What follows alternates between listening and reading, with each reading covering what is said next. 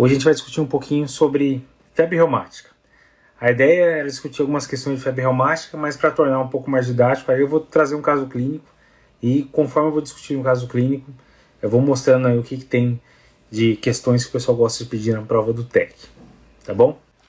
Então, falando de febre reumática, o tema de hoje, eu vou trazer um caso clínico e daí eu vou discutindo na prática como a gente faria com esse caso e daí eu vou trazer uns highlights aí do que o pessoal gosta de pedir em prova em relação à febre reumática inclusive o que caiu aí no último ano. Então, o paciente que eu vou trazer aqui é um paciente que chama Rafael, de 14 anos, que veio para a gente no consultório com um quadro de falta de ar há cerca de uma semana. Então, ele começou com falta de ar, começou a inchar as pernas, e junto com isso veio uma dor no joelho esquerdo, que durou uns dois, três dias, melhorou e passou por tornozelo direito, certo?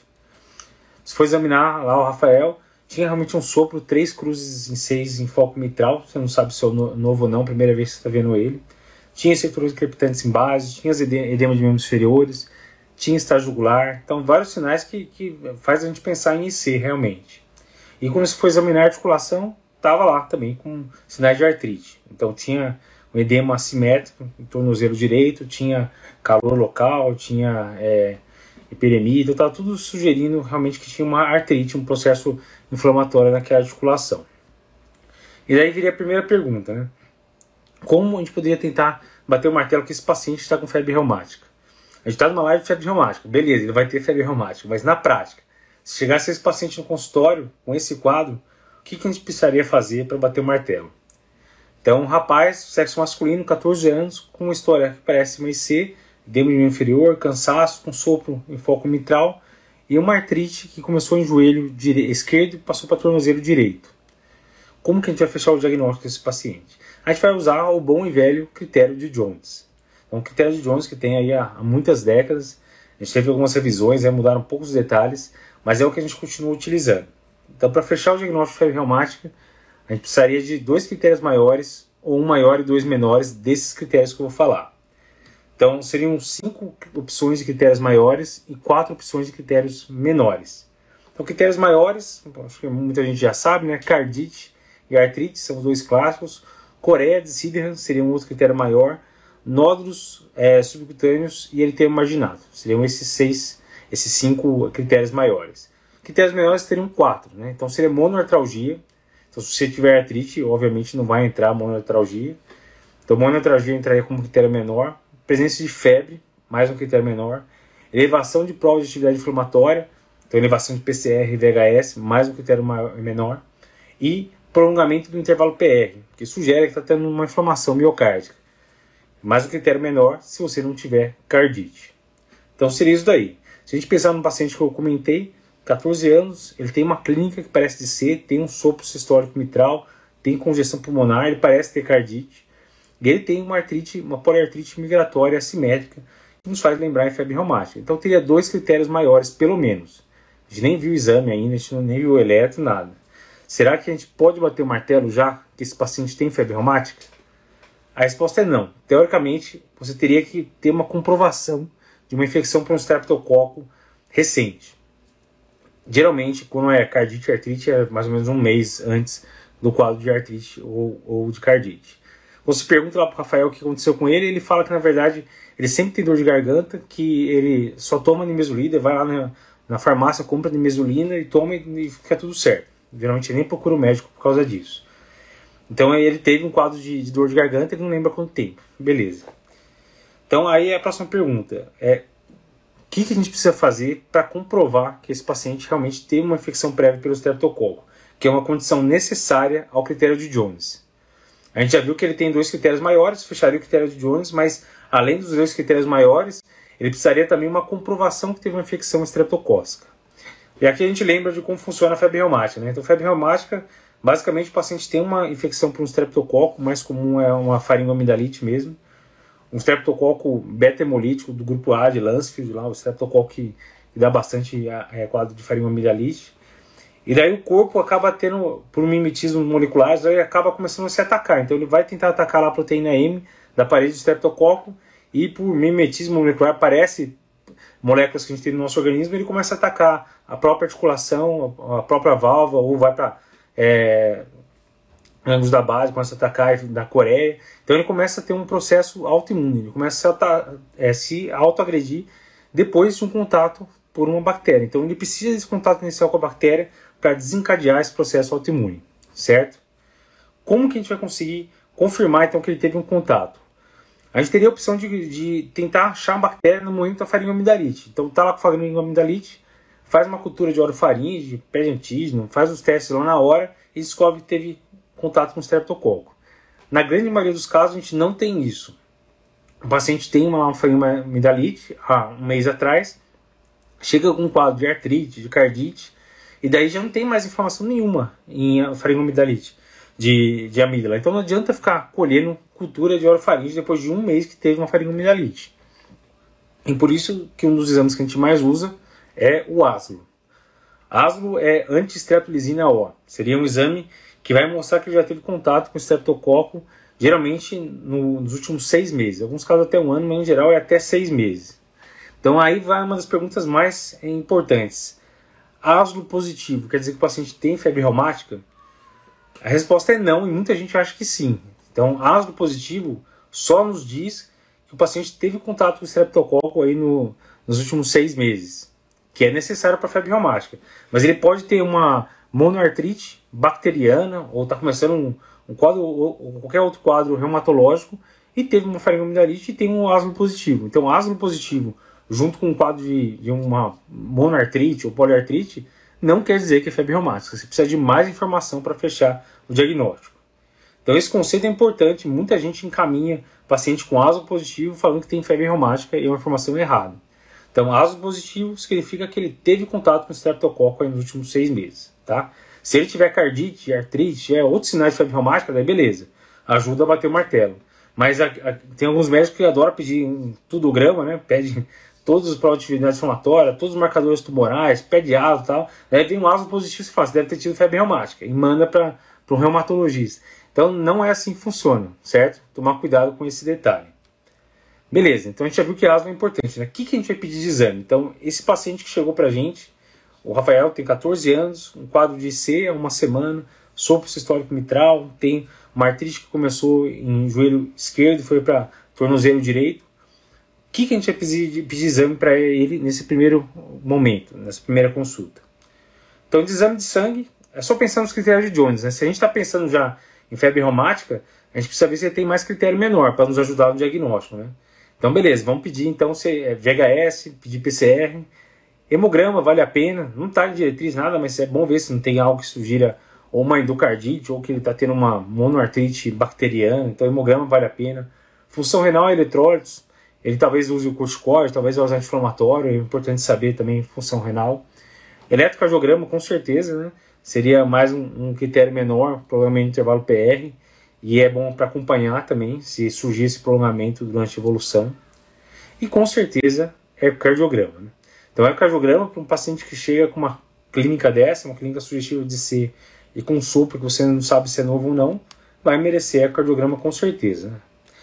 Uma dúvida que é, é bem frequente e mudou recentemente é se a gente estivesse falando de um paciente parecido com esse, 14 anos, tal, que chegou para você só com quadro articular, não tem nada de ser, não tem sopro, não tem nada, só tem um quadro de dor no joelho esquerdo que durou uns dois, três dias e agora está no tornozelo direito. Então, um quadro puro de artrite, uma, uma poliartrite migratória. Você examinou, fez a ausculta cardíaca, não tem nada, ele não tem nenhuma queixa cardiológica.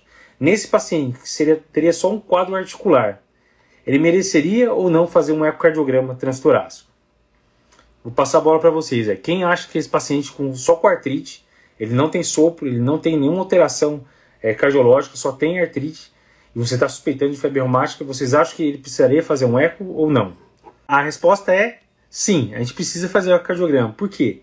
A gente precisa fazer o ecocardiograma porque, ó, é, Marx falando que merecia sim. A gente teve uma alteração, ó, o Gobi falando que não, Mirella falando que não.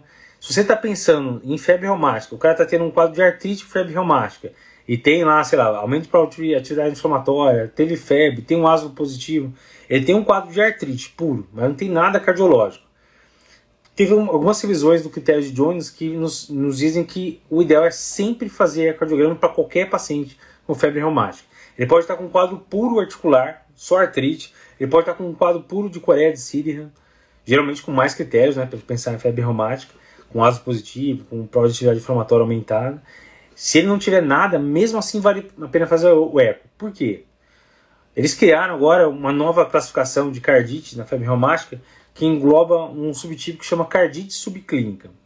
A cardite subclínica é um tipo de cardite que vai ter alteração valvar, então é esse paciente, só tem quadro articular. Você pede um eco, e daí no ecocardiograma, o, o ecocardiografista vai ver que tem lá um espessamento valvar com um sopro discreto, uma coisa que talvez você não pegue mesmo no exame físico, mas tem alteração valvar com características patológicas. E para ecocardiografista tem características claras eco, é, ecocardiográficas que sugerem aí que sejam patológicas. Então, um paciente que tinha só uma artrite pode ser agora um paciente com uma artrite, mas uma cardite subclínica. Você vai dar corticóide, você vai tratar? Talvez você não precise tratar realmente a cardite desse paciente.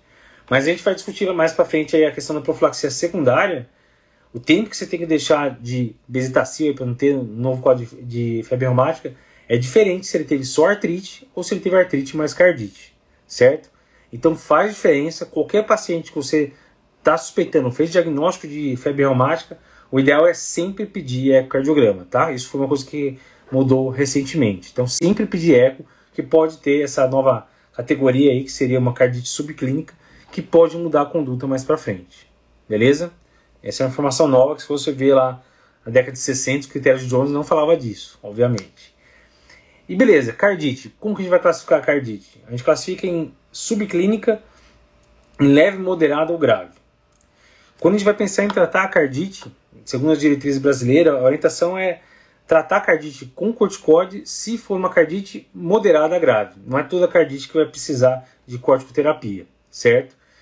O que, que vai nos diferenciar? Geralmente o paciente que está com uma cardite pelo menos moderada, ele tem uma lesão valvar no ecocardiograma moderada ou grave, e ele já começa a ter dilatação de câmeras, coisa que paciente com cardite leve não vai ter.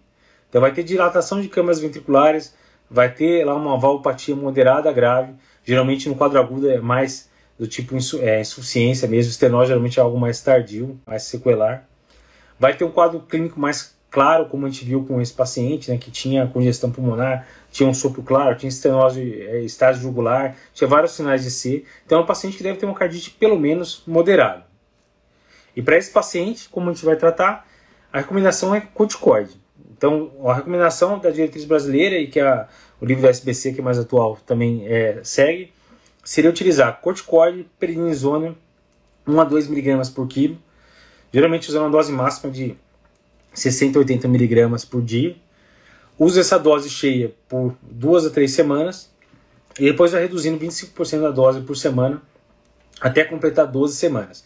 Isso foi uma das coisas que já caiu na prova do TEC. Eles perguntaram claramente quando que tem indicação de usar corticoide e por quanto tempo. Ele queria saber se era 4 semanas, 12 semanas. Então precisava saber que era corticoide para cardite moderada e grave e que era por 12 semanas o tempo total. Então isso já caiu na prova do TEC. Isso é um dos temas que eles mais gostam de perguntar, que é cardite, junto com os critérios de Jones. Então, critérios de Jones eles adoram perguntar, botar um, quadro, um caso clínico lá e você tentar descobrir se fecha ou não um critério, o que é critério maior, o que é critério menor, e são os pontos quentes aí para cair na prova do TEC. Qual que é a alteração valvar mais comum? Mais comum é a insuficiência mitral na, no quadro agudo. Né? O mais comum agudo é lesão mitral, segundo mais comum seria mitral mais aórtico, e terceiro mais comum é só aórtico. E geralmente no quadro agudo ele se apresenta mais com insuficiência. Estenose você vai ver mais para frente. Estenose mitral, geralmente você vai ver na fase mais tardia, depois que já está calcificado, e daí não seria o mais comum, mas é o mais característico de febre reumática. Então, se tem estenose mitral aqui no Brasil, quase certeza que é febre reumática. A grande maioria vai ser febre reumática. No quadro agudo, a gente vai ver mais lesão do tipo insuficiência. Beleza? Então, o que a gente vai ser isso. Pode usar corticóide endovenoso para o paciente com cardite, se o paciente estiver internado, poderia utilizar. Você faz lá o cálculo para a dose equivalente de prednisona para metilprednisolona, pode fazer EV. Em relação à pulsoterapia, tem alguma evidência na diretriz também é, orientando considerar pulsoterapia para o paciente que está com um quadro muito grave. Então, a febre reumática vai ter uma inflamação, é, geralmente é uma pancardite, né? vai ter inflamação de pericárdio, miocárdio, mas a parte valvar é que mais preocupa. E em alguns casos, a inflamação valvar vai ser tão importante que pode até romper a, uma cordoalha ou perfurar uma válvula, e daí o paciente vai fazer uma IC aguda e vai precisar operar de urgência. Nesses casos, eles falam até para considerar pulsoterapia, usar aquela dose de pulso que costumam usar na, na reumatologia. Mas é exceção. E esses casos também não vai dar para ficar enrolando, vai ter que ir para cirurgia, porque não, vai ter uma alteração valvar muito importante. Deixa eu ver uma pergunta aqui. Alterações de eletro. Então, alterações de eletrocardiograma no paciente com cardite reumática. Então, a, a, clássica que o pessoal pode perguntar em prova é prolongamento do intervalo PR. Mas o paciente que desenvolve um IC, é claro, então evolui com uma doença mitral grave, com sobrecarga ventricular, ele pode ter alterações secundárias a, a essa valvopatia. Então, pode ter sobrecarga de ventrículo esquerdo, sobrecarga de ato esquerdo, depende da valvopatia e da topografia que a gente está falando. Não tem uma alteração típica de, de febre reumática como a gente tem às vezes na pericardite aguda. Então vai, o eletro vai ser mais inespecífico. Certo? Então isso aí seria para cardite. Para artrite, como que a gente trataria a artrite? A artrite, geralmente a gente não vai usar corticoide, é diferente. Se a gente está falando de um paciente que só tem artrite, não tem nada de cardite, o tratamento clássico é anti-inflamatório não hormonal e costuma responder bem. Só ver aqui, tem uma questão, sinais clínicos necessidade de internação. A internação seria mais para esse paciente que está instável, está com uma EC aguda, está com muita congestão, você não está conseguindo é, controlar só com medicação por via oral. Então, o paciente está evoluindo com uma EC, que está precisando de furosemida endovenosa, que está precisando de vasodilatador endovenoso, é o paciente que precisa internar, certo? Pepito Maluco falando do Uruguai. Boa noite, tudo bem, Pepito? Tranquilo? Bom saber que tem gente de, de todo canto aí acompanhando a gente. Então, voltando para artrite, artrite, então o tratamento de escolha vai ser anti-inflamatório hormonal. Então, tem uma resposta muito boa. O anti-inflamatório clássico que a gente utiliza é o velho AS, é aspirina, mas daí vai usar uma dose de anti-inflamatório, vai usar 500 de 6 em 6, 750 de 8 em 8. E geralmente o anti-inflamatório usa dose cheia, dose plena por em torno de duas semanas e depois vai reduzindo a dose até completar geralmente um mês tomando anti-inflamatório, certo? Então é um tempo considerável de anti-inflamatório, não é uma semana só e acabou, beleza? Deixa eu ver aqui mais alguns comentários. Marcos perguntando se o paciente com fibromialgia pode ter febre reumática. São coisas independentes. Qualquer paciente pode ter febre reumática se ele tiver a predisposição é, que, que o paciente com febre reumática tem que ter para poder desenvolver o quadro de febre reumática. Então pode sim ter um paciente com fibromialgia e febre reumática. Isso não vai, não vai mudar em nada. Pessoal de Porto Alegre mandando boa noite também. O pessoal de New Jersey, USA, boa noite, sucesso. que legal, pessoal de todo canto do mundo aí. Muito bom ter vocês aí junto. Mas um detalhe importante da artrite é em relação ao diagnóstico inicial. Então, se você já fechou o diagnóstico que é uma artrite da febre reumática, aí a gente pode entrar com anti-inflamatório e geralmente responde bem. A febre reumática é aquela máxima, né, que geralmente ela lambe as articulações e morde o coração. Então, geralmente, na articulação vai dar lá uma inflamação, você dá anti-inflamatório, resolveu, acabou. No coração, geralmente ele vai morder o coração, então vai dar sequela e é o que vai dar problema mais para frente, tá bom? Então, o que, que a gente pode fazer? Se a gente está pensando em um paciente que está só com um quadro articular, jogo um quadro de uma monoartrite no joelho esquerdo, por exemplo, Tá dois, três dias com dor no joelho esquerdo, você vai examinar, tá lá com edema, tá com calor local, tá hiperemial, tá com sinais de artrite no joelho esquerdo. Ele teve dor de garganta uma semana atrás, você está em dúvida se pode ser febre reumática, não tem alteração nenhuma cardiológica, não tem mais nada. Nesses casos, é, isso seria a opinião de especialistas, mas o que isso sugere fazer seria não dar inflamatório ainda. Se você está em dúvida, se não bater o martelo ainda, o ideal é ver se vai desenvolver aquele padrão típico de febre reumática. Então se vai desenvolver uma poliartrite migratória, etc. Então, especialistas comentam, não é, não tem nenhuma evidência forte para isso, mas que nesses casos a gente poderia primar por tirar a dor, então dar às vezes paracetamol com codeína, social opioide nos primeiros dias para aliviar a dor e esperar ver como evolui. Se melhorou a dor nesse joelho e passou para algum outro é, uma outra ganho de articulação, aí reforça o seu diagnóstico, se estava em dúvida, e daí isso pode te ajudar talvez não funcionar. Porque a conduta poderia ser puncionar o joelho para ver se não é uma monoartrite bacteriana. Então, talvez se você esperar alguns dias fazendo esse esquema, você consegue ver que mais claramente talvez seja febre reumática e não precisaria partir para nenhuma punção articular, é só dar anti-inflamatório. Então, essa é uma conduta que eu já ouvi falar várias vezes e também já tem, é, tem muita gente que comenta, apesar de uma evidência ser fraca. Mas na prática o ideal seria fazer isso. Maria do Carmo Mossoró também, sucesso.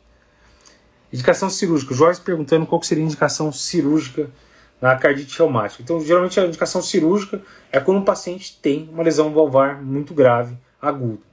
Então, geralmente, se tem quadro inflamatório, evolui com é, dilatação ventricular, por uma insuficiência mitral aguda, tem lá inflamação mitral, mas a válvula está íntegra, está só com sinais inflamatórios, geralmente a gente tenta tratar. Você pode até dar, o paciente está na UTI, está com congestão difícil de controlar, tá? você pode até tentar dar pulsoterapia, dar corticóide dose alta e acompanha esse paciente.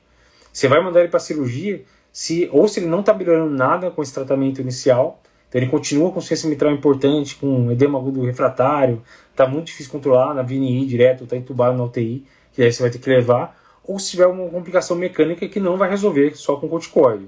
Então, rompeu uma corda tendínea da mitral, por exemplo, ou perfurou um folheto na mitral, isso não vai resolver só com corticoide. Então, também seria indicação de cirurgia, certo? É uma minoria que vai, isso estou falando do quadro agudo. No quadro crônico, passou do quadro inflamatório agudo, o paciente está bem, foi para casa, etc. Daí vai ser, vai ser o protocolo normal de cada valvopatia. Evolui com estenose mitral, tem que ver se tem estenose mitral importante, está evoluindo com arritmia, com pulmonar, tem sintoma, daí segue o protocolo de cada é, valvopatia.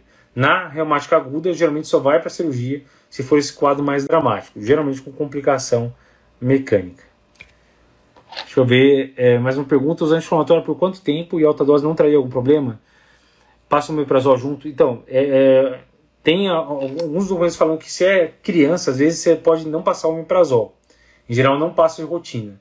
Quando é adolescente, adulto, é, que já tem uma experiência maior usando o IBP, daí a minha prática geralmente é passar junto, passar um protetor gástrico, porque a ideia é tomar dose plena, que seria a S500 de 6 em 6, ou tem trabalho agora já com naproxeno 500 de 12 em 12, ibuprofeno 600 de 8 em 8, algum anti-inflamatório não hormonal, dose cheia por umas duas semanas, geralmente até melhorar bem a dor articular, e daí você vai reduzindo, reduz então para um ter, reduz um terço na primeira semana, mais um terço na outra semana, para completar um mês total de uso de anti-inflamatório. E daí, se puder utilizar um, um IBP, também não foi testado em diretriz, mas tem lógica, vale a pena só para dar proteção gástrica para esse paciente. Kelter perguntando se pode levar a pericardite. Pode. Na verdade, a febre reumática costuma dar uma pancardite. Ela inflama pericárdio, inflama miocárdio e inflama válvula. O que já caiu em prova é uh, um conceito que é importante. Quando o paciente com febre reumática fica grave, ele fica grave porque o problema valvar fica grave. Não é porque ele desenvolve miocardite grave, uma pericardite grave. Então ele geralmente tem inflamação nos, nos três folhetos, tem pericardite, miocardite e valvi, valvulite, né? Mas se ele fica grave, o problema principal é válvula. Então, o problema valvar, disfunção valvar, que vai dar o grande comprometimento, o quadro de C, etc. Mas ele tem também inflamação miocárdica e pode ter também inflamação pericárdica. O foco vai ser na válvula. Então, tá, tá com uma cardite moderada grave, vai usar corticóide que vai acabar resolvendo também o quadro de pericardite. É diferente de uma pericardite aguda viral, que é outro esquema. Renato perguntando, os sinais de artrite, Renato, vai ser os sinais clássicos, né? Então a gente vai ver edema, vai inchar o joelho, vai ficar quente, vai ter calor local e geralmente vai ficar vermelho, vai ficar com hiperemia. São todos sinais de, de artrite né, que a gente pode ter. Febre reumática acaba sendo mais uma doença que o cardiologista acompanha e não o reumatologista, porque depois que passa esse quadro agudo, o problema principal fica valvar. E deve ter que manejar uma IC valvar e decidir se vai precisar de cirurgia ou não. Por isso que acaba caindo no colo mais do, do cardiologista depois de um tempo. Ó, o Vinícius falando da Liga de Cardiologia de Palmas tal, em peso. Legal, obrigado por vocês estarem presentes aí. A Liga é, é um lugar muito, muito legal. Eu, na verdade, a Liga que eu mais participei, eu entrei no terceiro ano da faculdade. Foi um tempinho aí, 2004, 2005 e fiquei uns seis anos, foi a Liga de Febre Reumática, que é a segunda liga mais antiga da, da Faculdade de Medicina da USP. Né? Então eu fiquei até meus anos de residência como assistente lá na Liga de Febre Reumática, e a gente tinha 500, 600 pacientes com febre reumática para ver lá, e era muito legal. Né? Então era um, o melhor jeito de, de, se aprofundar em febre reumática era vendo um monte de pacientes todo dia. Então as ligas são bem interessantes, principalmente para quem pensa em fazer especialidade, começar a se aprofundar né, na área e ver se é, se é isso que gosta mesmo. Jorge do Pará, valeu. Tem mais uma coisa só que eu quero comentar então para finalizar, que é em relação à profilaxia secundária. O que, que a gente vai fazer para o paciente não ter? A profilaxia primária é tranquilo, né? o paciente teve uma faringoamidalite, Profilaxia primária é, é não deixar acontecer a primeira vez. Então, a profilaxia primária seria tratar de forma adequada todo o quadro de faringoamidalite. Não dar só nimesulida, igual o Rafael utilizava, por exemplo, nesse caso do exemplo. Então, tem uma faringoamidalite bacteriana, que tem as características típicas, tem placas, etc., tem petex, tudo, geralmente da febre mais alta. A gente tem que tratar de forma efetiva. O ideal é usar é, penicilina G-benzatina, boa e velha bezetacil, intramuscular profundo, dose única, que vai resolver praticamente tudo. Se for streptococcus, resolve. A opção seria amoxicilina, daí o ideal é usar 500 de 8 em 8 por 10 dias, então o problema é que o paciente às vezes fica melhor no terceiro, quarto dia e para de usar, por isso que não é tão bom quanto a penicilina. E poderia utilizar algumas outras medicações. Claritromicina tem evidência, 250 duas vezes por dia, por 7 a 10 dias. Azitromicina, clindamicinas, tem várias opções. Mas tem que tratar de forma adequada. Maria do Carmo perguntando aí relação à profilaxia, por quanto tempo. Isso é, vai ser para profilaxia secundária. Então, secundária, a gente está falando do paciente que já teve febre reumática, a gente vai utilizar, geralmente, a penicilina G-benzatina, bezetacil, esse tem conflito de interesse, é, por um determinado período para evitar que tenha de novo. Geralmente, se o paciente teve um quadro valvar e ficou com uma sequela, uma estenose mitral leve, se ele tiver de novo, a tendência é que vai ficar bem pior o quadro valvar. Então a gente não pode deixar esse paciente ter outro quadro infeccioso, outro quadro de febre reumática, né, que se inicia com um quadro de streptococo, com infecção por streptococo. Então a ideia é usar algum antibiótico contínuo para ele não ter mais infecção pelo streptococo. O que tem melhor evidência seria a penicilina de benzatina, bezetacil. Então a gente vai utilizar geralmente 1 milhão e 200 mil unidades uma vez a cada 21 dias. E daí o tempo de profilaxia que perguntaram aí vai depender do que o paciente teve. Então, se o paciente teve só um quadro sem cardite, teve artrite, teve coreia, teve algum quadro de febre reumática, mas não teve cardite, a recomendação é usar bezetacil de 21 em 21 dias até ele completar 18 anos de idade ou por 5 anos do último surto, o que for maior. Então, até 18 anos de idade ou 5 anos do último surto. Se o paciente teve cardite, mas não ficou com sequela, sequela a gente considera quando tem uma lesão valvar moderada a grave. Então ele ficou lá com uma estenose mitral discreta, tem uma alteração lá discreta, mas nada que está dando repercussão. Então ele ficou, ele teve cardite, mas não ficou com sequela. A combinação seria usar é, penicilina G-benzatina até 25 anos ou 10 anos do último surto. E aí a gente vê como aquele eco lá que eu falei no paciente com artrite pode fazer diferença. Porque se você fez um ecocardiograma no paciente que está com quadro de artrite puro e viu uma cardite subclínica, em vez de ele tomar Bezetacil até 18 anos, ele vai ter que tomar até 25 anos. Porque por mais que ele tenha ficado com uma lesão valvar discreta, se ele tiver de novo, a chance dele evoluir com uma lesão bem mais grave é maior. Então muda a conduta na profilaxia secundária. Então é 18 anos ou 5 anos, se não tiver cardite. Cardite leve vai ser até 25 anos ou 10 anos do último surto.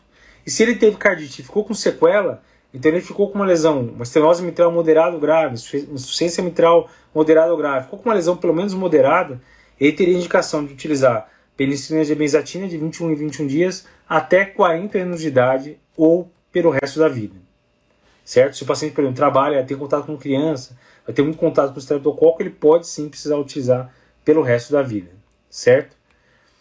Se o paciente fez cirurgia, isso já caiu em prova também. Se ele fez uma cirurgia valvar, tem que usar o resto da vida também, a profilaxia. Tá bom? Então, essa é, critérios de Jones, o diagnóstico e a profilaxia secundária são os dois temas que eles mais gostam de perguntar em prova disparado. É só ver aqui que tem mais uma pergunta. Se pode ter febre reumática e endocardite na fase inicial. É difícil. Na medicina tudo é possível, né? a gente não pode falar que não existe. Né? Mas você pode sim estar tá com quadro de febre reumática, um quadro valvar inflamatório e desenvolver uma endocardite. É, eu nunca vi, mas pode acontecer, tem lógica. Se teve alguma bacteremia, ficou com catéter, está internado lá, e daí fez uma bacteremia para o aureus e parou na bactéria que já está inflamada. Não é impossível, mas é raro. Tá? Então pode sim acontecer.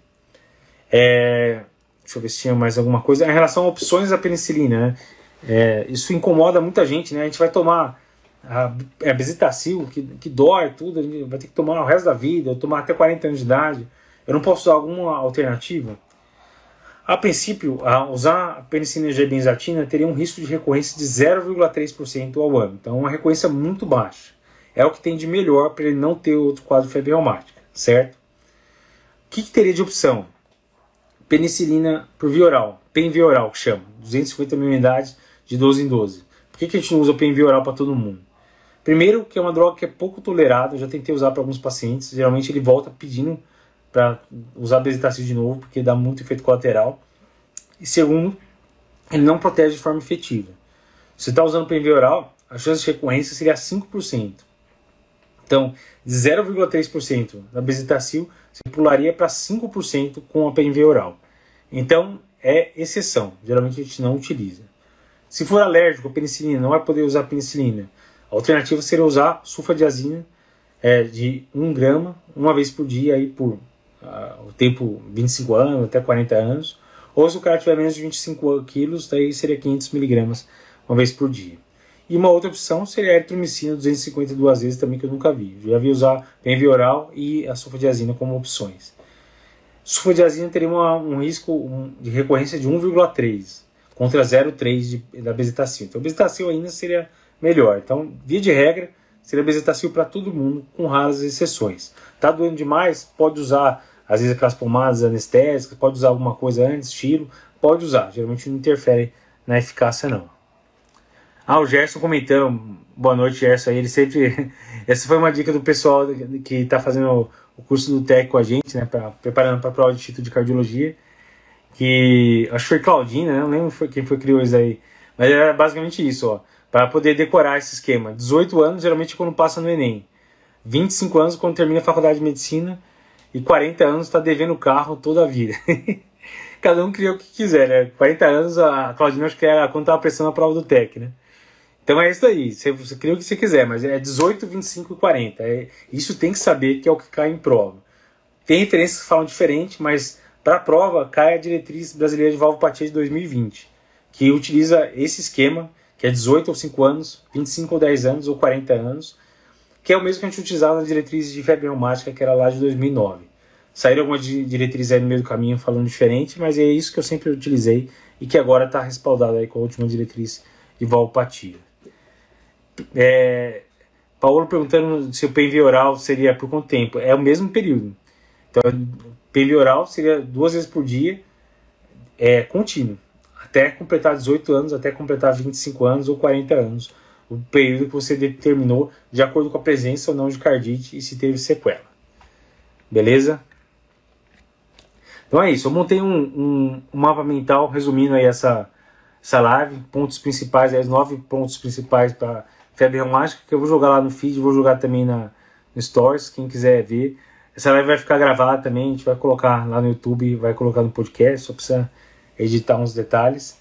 Mas foi um resumão de febre reumática que eu acho que mataria tranquilo aí com todas as questões do TEC aí que podem cair.